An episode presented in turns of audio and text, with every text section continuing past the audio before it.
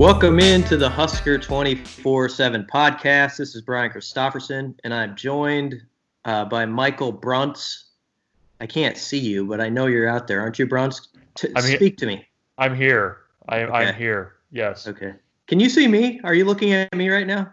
I am. I'm watching you. Oh man, I, this feels like an unfair advantage. You can, you're you're inside my head a little now. We don't have Mike Schaefer with us. He is, he is. uh Oh, there you are, Bruntz. Bruntz says now I can now see him. That's good. Uh, Mike Schaefer, I cannot see. He is what we are labeling on assignment. Um, so, are you gonna make some 60 minutes reference or something, Bruntz? He, he's he went the way of Lesley Stahl, Morley Safer, and uh, Andy Rooney on assignment this week. Andy Rooney. There's there's half the audience that doesn't have any idea who Andy Rooney is. Um, Yeah. He was kind of a surly. Uh, What's the deal with with social media? yeah, yeah. He would not be a fan of that. Um, but I'm getting older by the day. It's just a matter of time before I have a bird book and uh, all that stuff. So You got a hammock. You, you just need the bird book and some some binoculars to go with it. I I do find that I enjoy the sight of birds. Like I will see an interesting bird, like the the coloring of a bird, and I'm like, man, look at that, and I'll I'll stop and gaze at its wonder for a while. That that that officially makes you old, especially if you get out the camera and, and try to zoom in on it for, for to, to document your your birding. I'm not taking pictures of birds yet, so at least that's good. Um, but we can uh, we can move from bird talk to uh, to wide receivers. They they're looking to fly this year under the uh, under the coaching of Matt Lubick. Um, That's an A plus segue. Not really, but uh, there's some good news. It feels like on the wide receiver front with Nebraska football. We know last Friday we heard from Michael Huffman at Bellevue West, head coach there, that Xavier Betts got done what he needed to in the classroom. Uh, it went down to the wire. It was a little dicey. It was uh, nervous, uh, but he had a good support system. And give him credit. He was he was in the ditch for a while. I mean, he was behind the last couple years and really had to play catch up. And uh, he was honest about it and said, you know, he knew he had a challenge ahead of him and he did it. And it appears that he will be able to arrive whenever uh, the newcomers can arrive in uh, June, hopefully. And uh, so that's good. And then Bruntz can tell more about this, but he spoke in a pretty revealing interview, I think, with Omar Manning's uh, coach down there in Texas uh, about what his situation is. Why don't you just kind of fill in what you uh, what you know with Manning and where we're at with that? Yeah, so not out of the woods yet with Omar Manning, but you, you can kind of start to see some light creeping through the forest.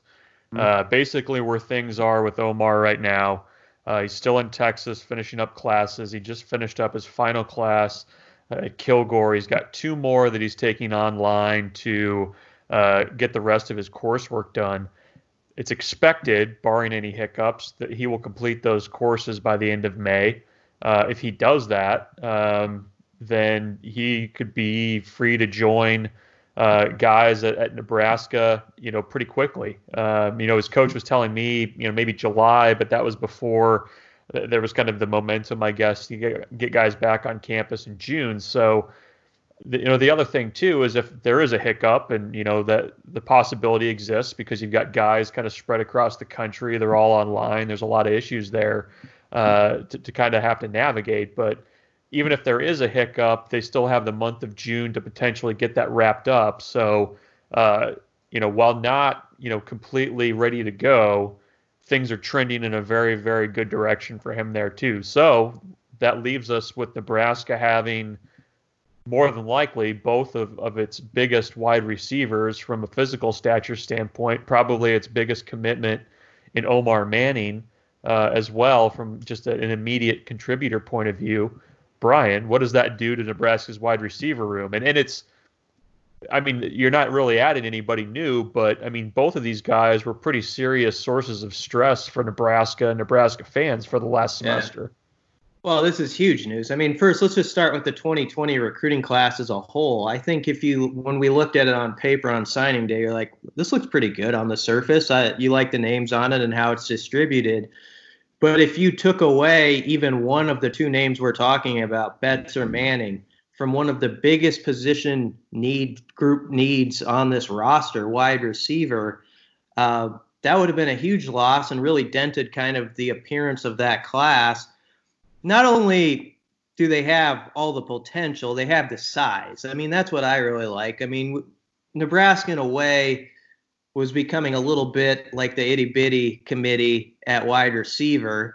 And not that those guys can't get it done as blockers and all that stuff. Certainly, Wan'Dale Robinson is not the biggest guy in the world and is a big time player.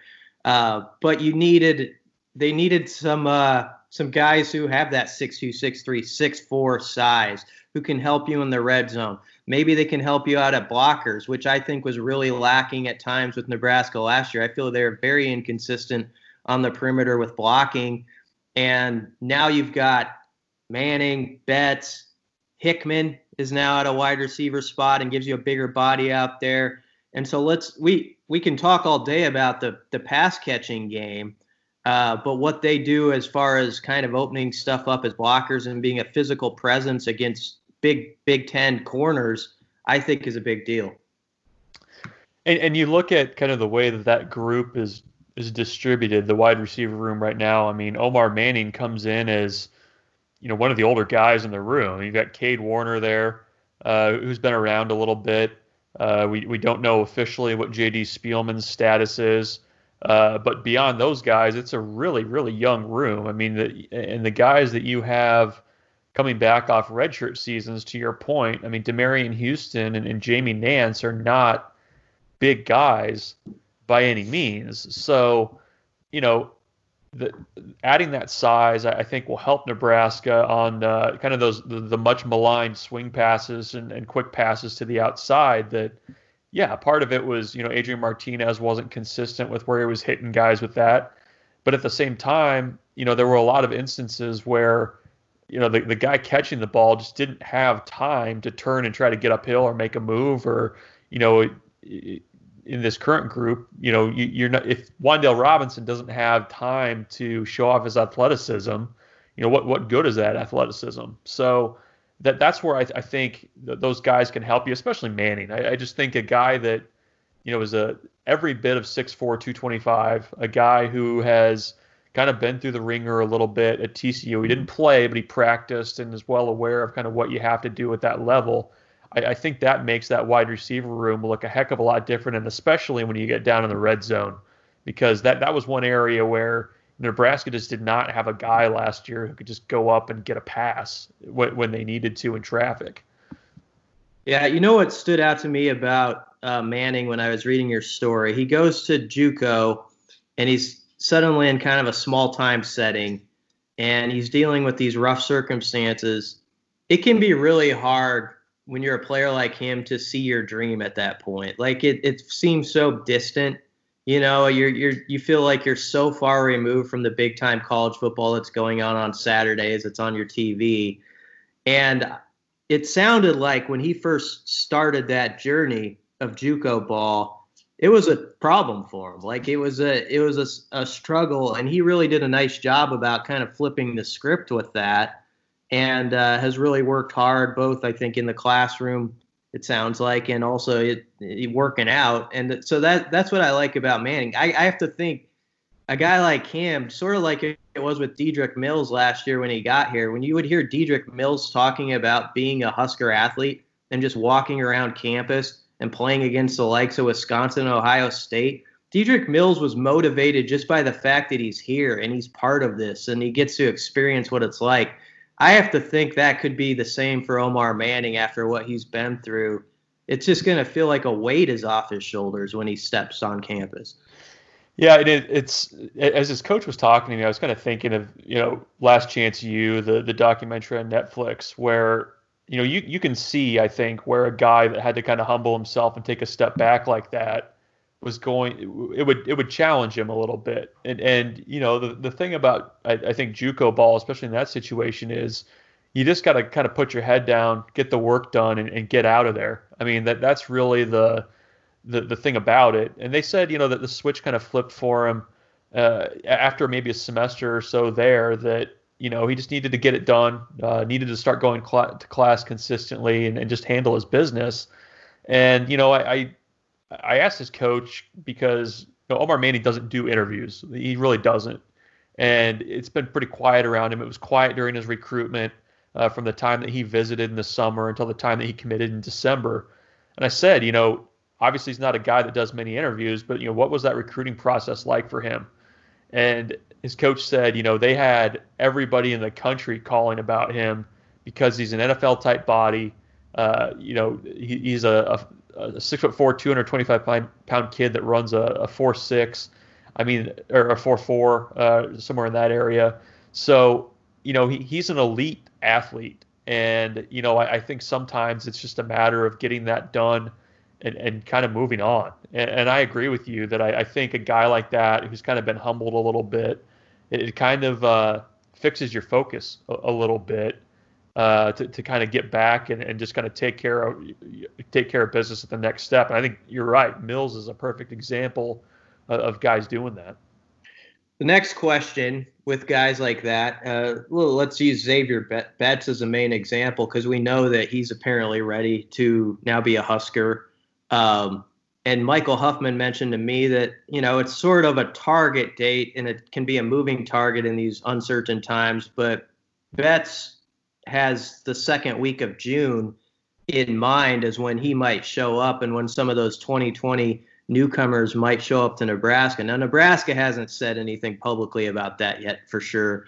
Um, but we're starting to around the country pick up headlines about when schools are having their athletes return. And Ohio State was making a lot of noise in the last 24 hours or so. I think June 8th, I believe, is the target date, right, when they're bringing guys back.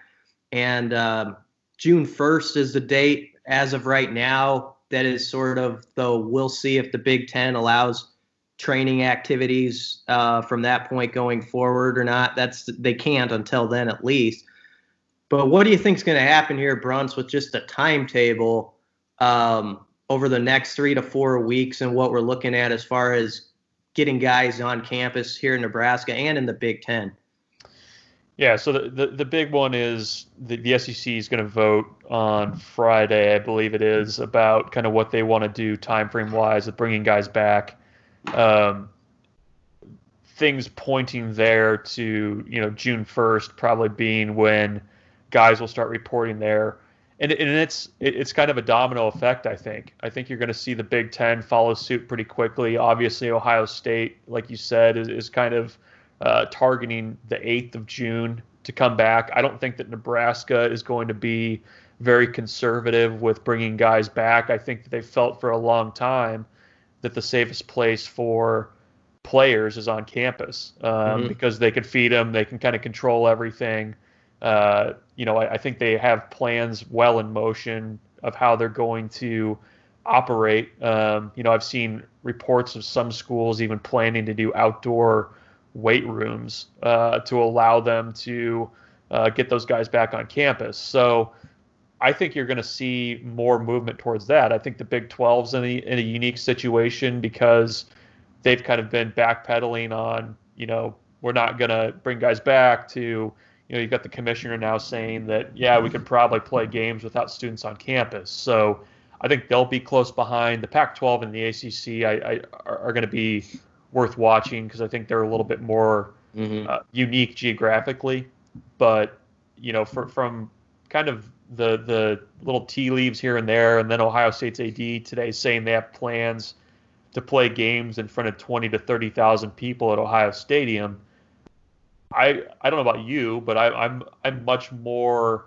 I mean, I'm much more, but I'm more in the camp of there's going to be some kind of football this fall uh, than I was maybe two weeks ago, and certainly a month ago. Yeah, it's pointing that way. Uh, I mean, it is strongly pointing that way now. I feel like in the last, it's basically the last five to seven days, it's gone from me thinking, yeah, they're going to have to force the issue somehow, and I think they'll play. I'm pretty sure of it. To I'd be really stunned now if there's not football in some form. Where it does get interesting, and it's going to be so bizarre um, and not ideal, but yet um, it's going to knock our it's going to blow our minds when we're if we are truly watching football games in some of these venues like Ohio Stadium at the Horseshoe Memorial Stadium and they decide okay we're going to let um, a fourth of the stadium in or something you know a fourth of what we can hold and we're going to spread people out and just what that would look like what it's going to sound like um, what it does from a competitive standpoint. Like, I mean, Nebraska, honestly, Nebraska hasn't been great at home in recent years. Um, which I mean, you think you want to protect your backyard, but with all those fans, Nebraska hasn't done a ton of winning at home.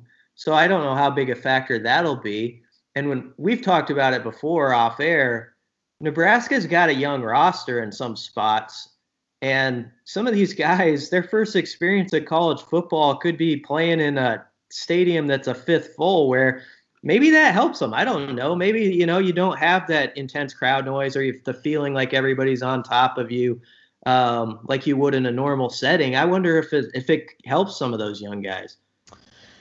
Yeah, I mean that's that's going to be the fascinating thing. I mean, do we see do, do, they just go conference only schedules though? I mean, that's something we don't know yet. Do they start on time? There, there's so many questions that they still have to address. I mean, the, what they decide to do with with non-conference stuff is going to have a trickle down effect because so many of those schools playing bye games need that cash for their athletic departments just to function.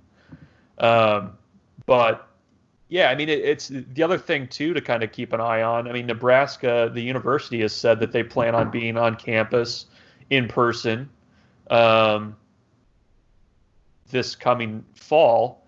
But then you have schools like Notre Dame, like South Carolina, saying we're going to move up the start of our academic years and we're going to finish by Thanksgiving, which aligns pretty closely with what you have to do football season wise too. So I mean that that's another reason why I think you're going to see a few more schools go to that type of a setup, and I, I think that that bodes well for some kind of football in the fall.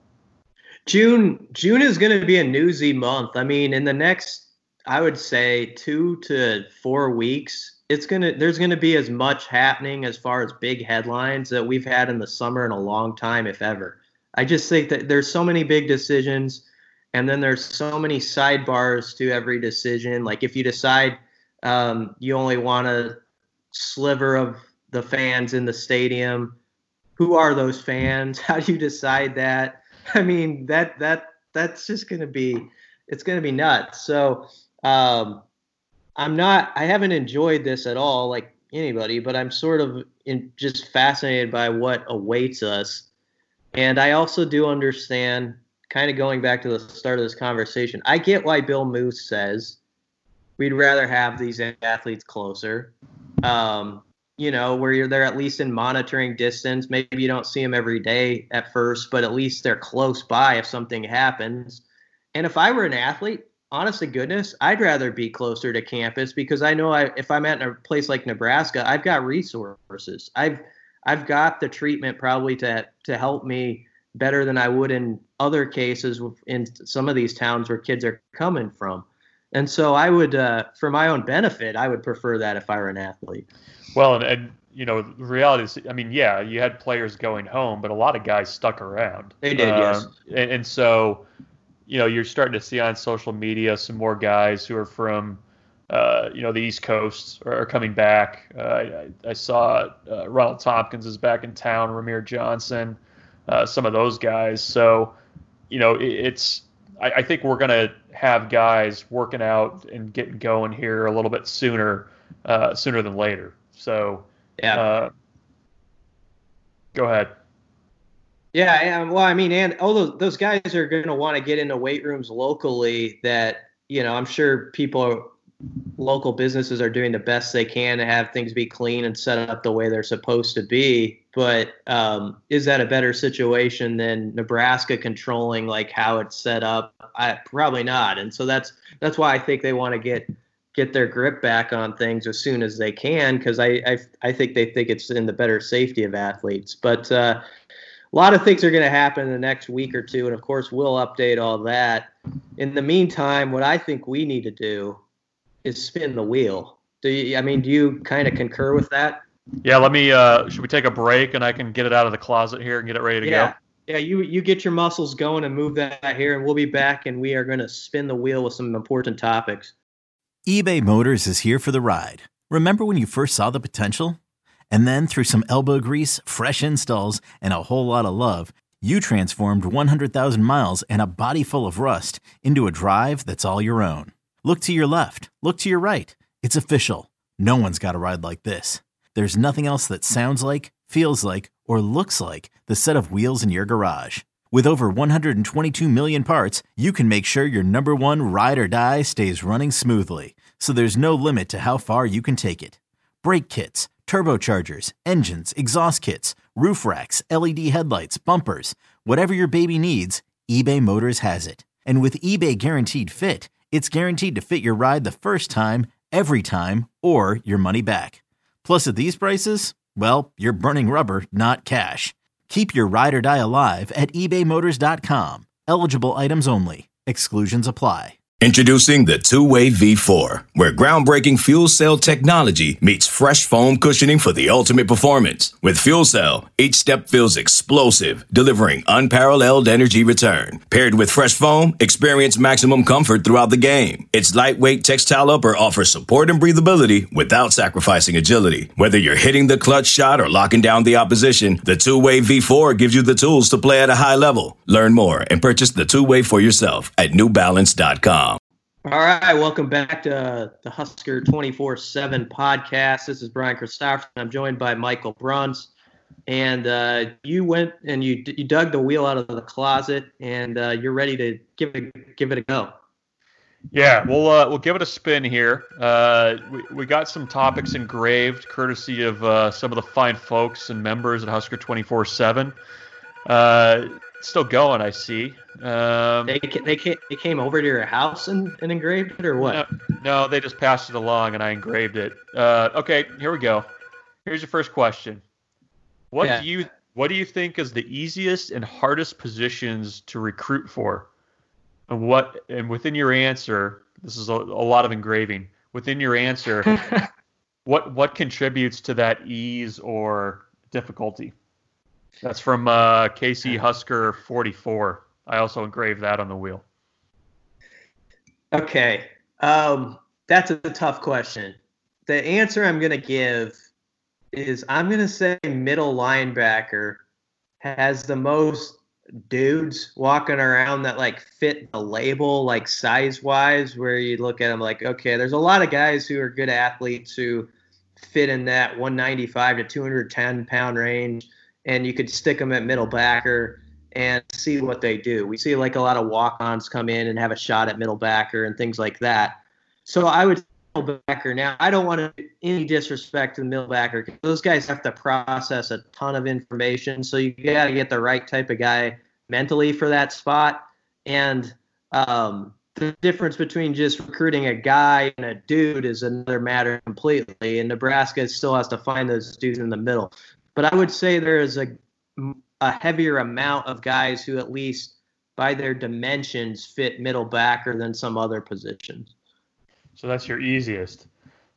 I I, I think it's running back. I, I think I think you can see enough on film to, especially as, if you're familiar enough with level of competition, you can see things that you know guys that have that extra gear, that extra burst, who you know can get an extra five yards when they shouldn't, or guys that can take a 15 yard gain and turn it into a 75 yard gain. I, I think I think you can see that. I think you nowadays with seven on seven, you can kind of get an get an idea of how a guy's hands are uh, in the passing game. So I think it's it's running back is probably where I would go.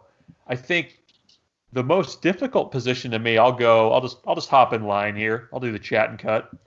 Um, I, I think the most difficult for me is center because especially at Nebraska, you look at the way that that position's been recruited, and it's really kind of been tough sledding. And more often than not, you're taking a kid and, and trying to make him a center who was not a center in high school because rarely is your best offensive lineman going to be your center. You're going to put him at tackle, you're going to put him at guard maybe. So I think you can teach anybody to snap, but I think it's sometimes difficult to project if a kid can possess the athleticism at a, a different weight and, and kind of do everything else mentally that a center has to do to make that work. So I would go with center as my most difficult. I, I have an idea of where you're going to go with your most difficult, and I, I if you go where I think you're going to go, that was going to be my number two. Uh, let's see if I surprise you. Um, it's funny. I say middle backer easiest, and I, I almost hate using that term, but uh, outside backer, who which has some of the guys with similar dimensions, of course, but it feels like you're asking guys, can they cover in space? Can they rush the passer? Can they do these two things that are so far in contrast to one another? Honestly, like you're, you're okay, you're trying to cover, um, and it's an outside back. You're trying to cover somebody like Wan'Dale Robinson on occasion, you know, or somebody like that. Um, and and then okay, now on this play, we need we need you to get to the QB. We need to get you past a 315 pound Wisconsin offensive lineman, and you got to get to that guy. So I think, as has been proven, those guys, it's not easy to find somebody who is special there. And Nebraska is in that desperate search right now to find that guy or two who is special and can turn a game on its ear at that position. So I would say that. Um, defensive line, I think Erik Chinander says this all the time, and I understand it. I think offensive line, you could say the same.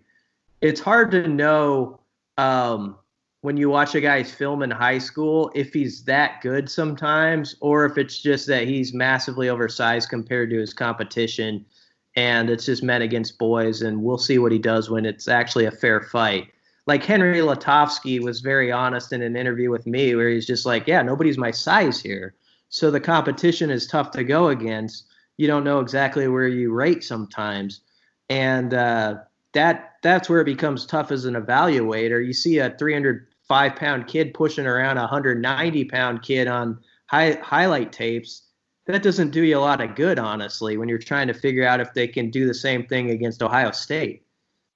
Yeah, and it is kind of going back to your your outside linebacker. It, it, feels like a lot of times you can get a guy that that's good at one skill but not both. Like you you have to kind of develop one, or at least that's the, been the way it's been at Nebraska for a while. Where you know you have a guy like you know Pat Payton's a, a good example of it of a guy that Nebraska just got a commitment from.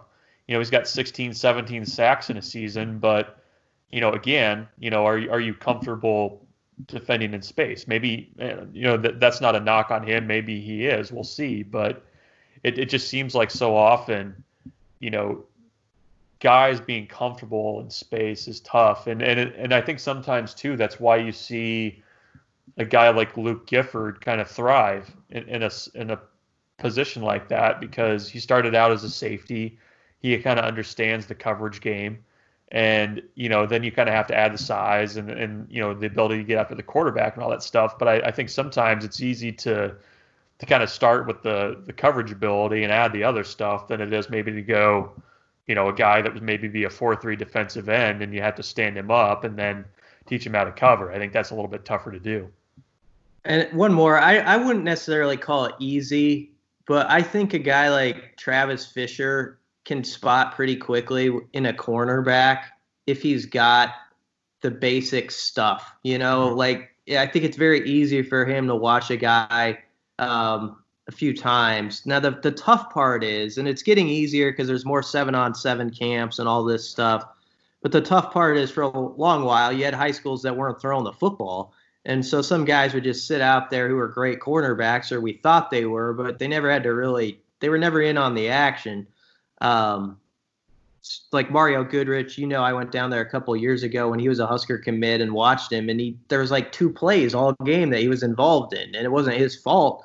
But it's like, how do you evaluate that? But I do think Travis Fisher can watch his position, and uh, like Tamon Lynum, for example, he's he sees enough tape where he's like, yes, this guy's got the basic stuff. Or Quinton Newsome, who some people thought was a safety and Travis Fisher sees no, no, no, the way he can move his hips and all that stuff that uh, the combine lovers get into, uh, he can he can identify quickly. All right. Here's your here's your. It's a quick spin. You ready? Whoa, it's like a quick pitch uh, that when guys get a little uh, kind of cheating. I feel like in Major League Baseball. Yeah. Okay. What's what is the staff's biggest hurdle to overcome this season? Could be external, could be internal. It was uh, courtesy of, hey, it's your boy Jesus. Whoa. or Jesus. Jesus. Um, makes me think of the Big Lebowski a little bit. Yeah. Uh, I would say I'm going to go mental. I think this team, as many close games as they've lost, the biggest hurdle is is getting those first couple of games in the next season where you find a way in the last five minutes of a four point game that you believe you're going to win. You expect to win, not like hoping you can win or kind of doubting. And I feel like around here, um, it feels like the the feeling of something bad is going to happen has kind of hovers above the stadium when Nebraska plays now. Like even it's when they, it's palpable, like you Yeah. can feel it. a good example. I was standing next to Schaefer on the down in the end zone after Nebraska took the lead at Purdue last year. It remember they they lost the lead, then they got it back. There's like five minutes left, and Purdue brings in the backup to the backup quarterback for the last series. And uh, Schaefer was kind of I'm calling him out a little bit. He was confident the Huskers were going to get the stop, and I was not. I said I no. I said I've seen this. This is not. This is going to go bad. And I think, the, unfortunately, I feel like that these guys have been a part of it. They there's that feeling on the sideline too. Like I don't know what's going to happen. How are we going to figure this out? How are we going to pull this game out, even when you are have the advantage at your side? And so to me, that component and Minnesota found it last year. Minnesota was not a great team in September. They were barely beating South Dakota State and Georgia State and some of these teams, and uh, but they found ways to win those close games early. And then suddenly it's a habit where it's like, oh, you made the play that last week. I'm going to make the play this week, and you start to think good things are going to happen.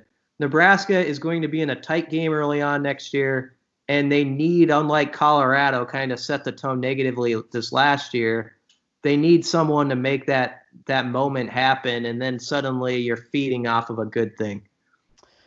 Yeah, to, to me, I, I I'll, I'll go more tangible on field stuff. Um, you know, I, I think the line play has to be better. I, I think it's it's something that Nebraska I think can overcome. I think that the offensive line for the first time in a while has depth and depth that you can count on. I mean, I I, th- I feel like in the past Nebraska basically had like six guys and then if you had an injury or something like that, it was going to be kind of rough sailing. So I think the offensive line can be better. I think it has to be better. I think a better running game would serve this team a lot, uh, not only from just being able to move the ball. I think it frees up play calling a lot more. I just think it would would help even Adrian Martinez a lot more if they had some kind of uh, consistent uh, running game. Uh, and then the defensive line too. I mean that that group is going to have a lot of eyes on it with good reason. You lose, you know, Khalil Davis, Carlos Davis, two draft picks. Darrion Daniels, a very sought after NFL free agent, undrafted. Uh, you've got bodies there. You've got guys that you've recruited to your system uh, that are ready to step in, or you believe are ready to step in, and it's time for that group to to step up. I mean, you, you've given up four and a half yards of carry as a defense the last last year, even more the year before that, and that number has to improve for Nebraska to take a step forward. You need to be able to get stops on third and one. You have to be able to uh, force force the other team to punt, uh, and it, I just think a lot of that starts up front. A lot of that uh, will help uh, th- that second unit or the second level of the linebackers. So I think line play has to be better. I think that's something that Nebraska needs to to overcome. So There- go ahead. Go ahead. Go on. No, I was I was going to spin one more time, but you you had something on this topic, so go ahead. No, my last thought is the red zone. I felt like when Nebraska, obviously the kicking situation was a problem on offense, but the defense, when you look at the numbers, when teams got down there, way too often they're going in for six. And Yeah. you've got to start I mean, think of all the close games this team has lost. If a couple of those drives, you you hold them to three points there. Um, you know, you go to a bowl game last year. If you finish a couple more drives, or you you, get a little stiffer in the red zone. So that area, they've got to completely flip that stat because it has not been uh, near what it needs to be. All right, one more one more quick spin. I think we might have hit on something like this before with the, with the one remaining topic I've got on here, but uh, okay, there it goes. stopped. Uh, what kind of thinking about you know just discussing that Nebraska has something that they you know have to overcome or whatever. But what do you see about? G- give me a positive or two that you see right now where we stand on May twentieth that uh, things are, are going in the right direction and that perhaps this could be a uh, you know a, a, different narrative for Nebraska this season. That was a lot to engrave. Cameron Jurgens, uh, and it hits to what you were getting at in the last question because I think him specifically, I felt like by late October, the snapping issues had sort of gone away. But more than that, he was in command. He suddenly was calling out things quickly, and Nebraska was finding a rhythm more on offense. Like if you watched them play against Wisconsin, Nebraska moved the ball really well that day against a pretty good defense, top 10 defense. And Cam Jurgens in that O line, they just looked different. Suddenly you had a game, you had a, you're running the ball with your running back, but it all starts with the offensive line and it starts with your center. Um, getting the snaps right, not throwing off your quarterback's rhythm, not disrupting everything around him. And I feel like I will give the staff credit on this. There was a lot of noise about five games in to make a change at center. There, people are like, you know, this isn't this is just a mess, and it was. But I feel like they look they played the long game on that one. Uh, they they said we're gonna we're gonna sift through this. This is there's gonna be some black eyes, and this is gonna be tough but uh, at the end of this year, we we have a guy we really believe is like an all conference type player in the next few years at this position. And we just got to let him work through this in front of everybody. And it was unfortunate for Cam. He's a great kid that he had to do that. Uh, but I think he's going to be better for it. Yeah. I, I think a couple things that, that stand out to me as, as positives, or at least I liked what I heard, and and we'll see if that translates to anything in, in the fall. But you know, it that little media session that we had in the spring, I I was I liked what Greg Austin said. I, I thought that you know more more than we've heard in the past two off seasons with this staff. I really think that they kind of went back to the drawing board with a, a very fine tooth comb on what worked, what didn't last season. I think Greg Austin being more involved in the running game uh, and the planning there will will be a benefit too. But I, I, think, you know, a second year of missing a bowl game, I think this team and the staff really kind of took a pretty hard look at itself and you know what what worked, what didn't. I think the fact that you're seeing this complete overhaul on special teams uh, is a reflection of that. Uh, we'll see if that translates to the fall. Uh, you know, there's still a lot that they have to be able to show, but I, I think you know, so, some good hard self scouting, I think, is important. And Greg Austin said it was even more intense than the one that they did uh, back at UCF after their first season there. So, does that bear fruit? I don't know, but it, it seems like they're making the right steps now uh, to kind of help there. And the other thing that I think that will probably benefit this team is I think you know you're not really having a ton of turnover on defense. Uh, you know, so many times in the last decade in Nebraska. They're running a different scheme or a new coordinator or new coaches and guys moving in and out. And even though you had Jovan Dewitt go out, you had uh, I'm blanking on his name. Troy Walters. Uh, no, outside linebackers coach. Oh, Mike Dawson. But you had Mike Dawson come back in.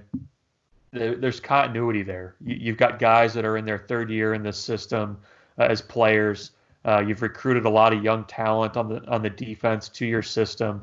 I think that that can kind of uh, help that group because I, I'm expecting that Nebraska is going to have to outscore a, lot of teams uh, just because they have so many guys back on offense. But I think the the potential is there for this defense to also take a step forward. And I think a large part of that is just continuity uh, with what they're doing from a scheme point of view.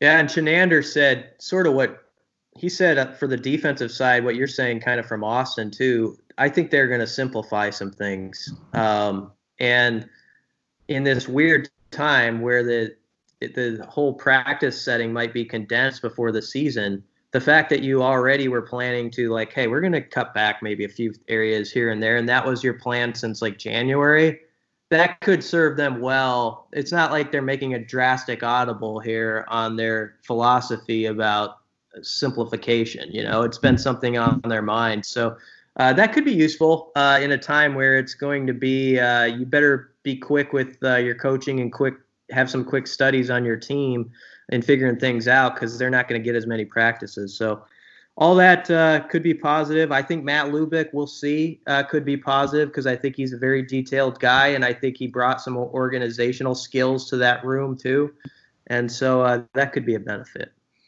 And, and a guy that's going to earn his paycheck too, uh, for for what we kind of said with that that the youth in that wide receiver room. Uh, he's going to have to find guys that can help him right away and, and really develop him too. Yep. They needed a new voice. I, that's nothing. I mean, Troy Walters has been a good coach before and can be again. It's another place, but uh, that room needed a new voice, and so we'll see if it pays off. I think. Uh, I think your arm's tired from spinning the wheel. Am I right? Yeah, I got it iced up. I got the mm-hmm. uh, the Eddie Harris special on it. I got I got the the Ben Gay, some icy hot, whatever combo of that stuff is. Uh, that was a quality quality start by you though. You went about six and a third. That I would say. I gave I gave my team a chance today. That's all yeah. I can do. That's all you can do. That's all we can do on this podcast. But uh, there's going to be, as we've said, there's going to be a lot of stuff happening. This is not the time uh, to cover, put the blanket over your head. There, there's going to be a lot of interesting things happening in the next few weeks, and we will have all the latest updates, uh, recruiting information, team information, all of it on Husker 24/7. Okay, picture this: it's Friday afternoon when a thought hits you. I can waste another weekend doing the same old whatever, or I can conquer it. I can hop into my all-new Hyundai Santa Fe and hit the road. Any road. The steeper the better. Because my all-new Santa Fe is available with H-Track all-wheel drive so I can hit the trail without a worry in the world. Heck, with three rows and best-in-class rear cargo space, I can pack the whole family in with all our gear. We've got available dual wireless charging for our phones so we'll never lose touch with civilization and we won't lose touch with the primordial power of Mother Earth. So which is it? Waste the weekend or do something a little more epic? And conquer it in the all-new Hyundai Santa Fe. Visit HyundaiUSA.com or call 562 for more details. Hyundai, there's joy in every journey.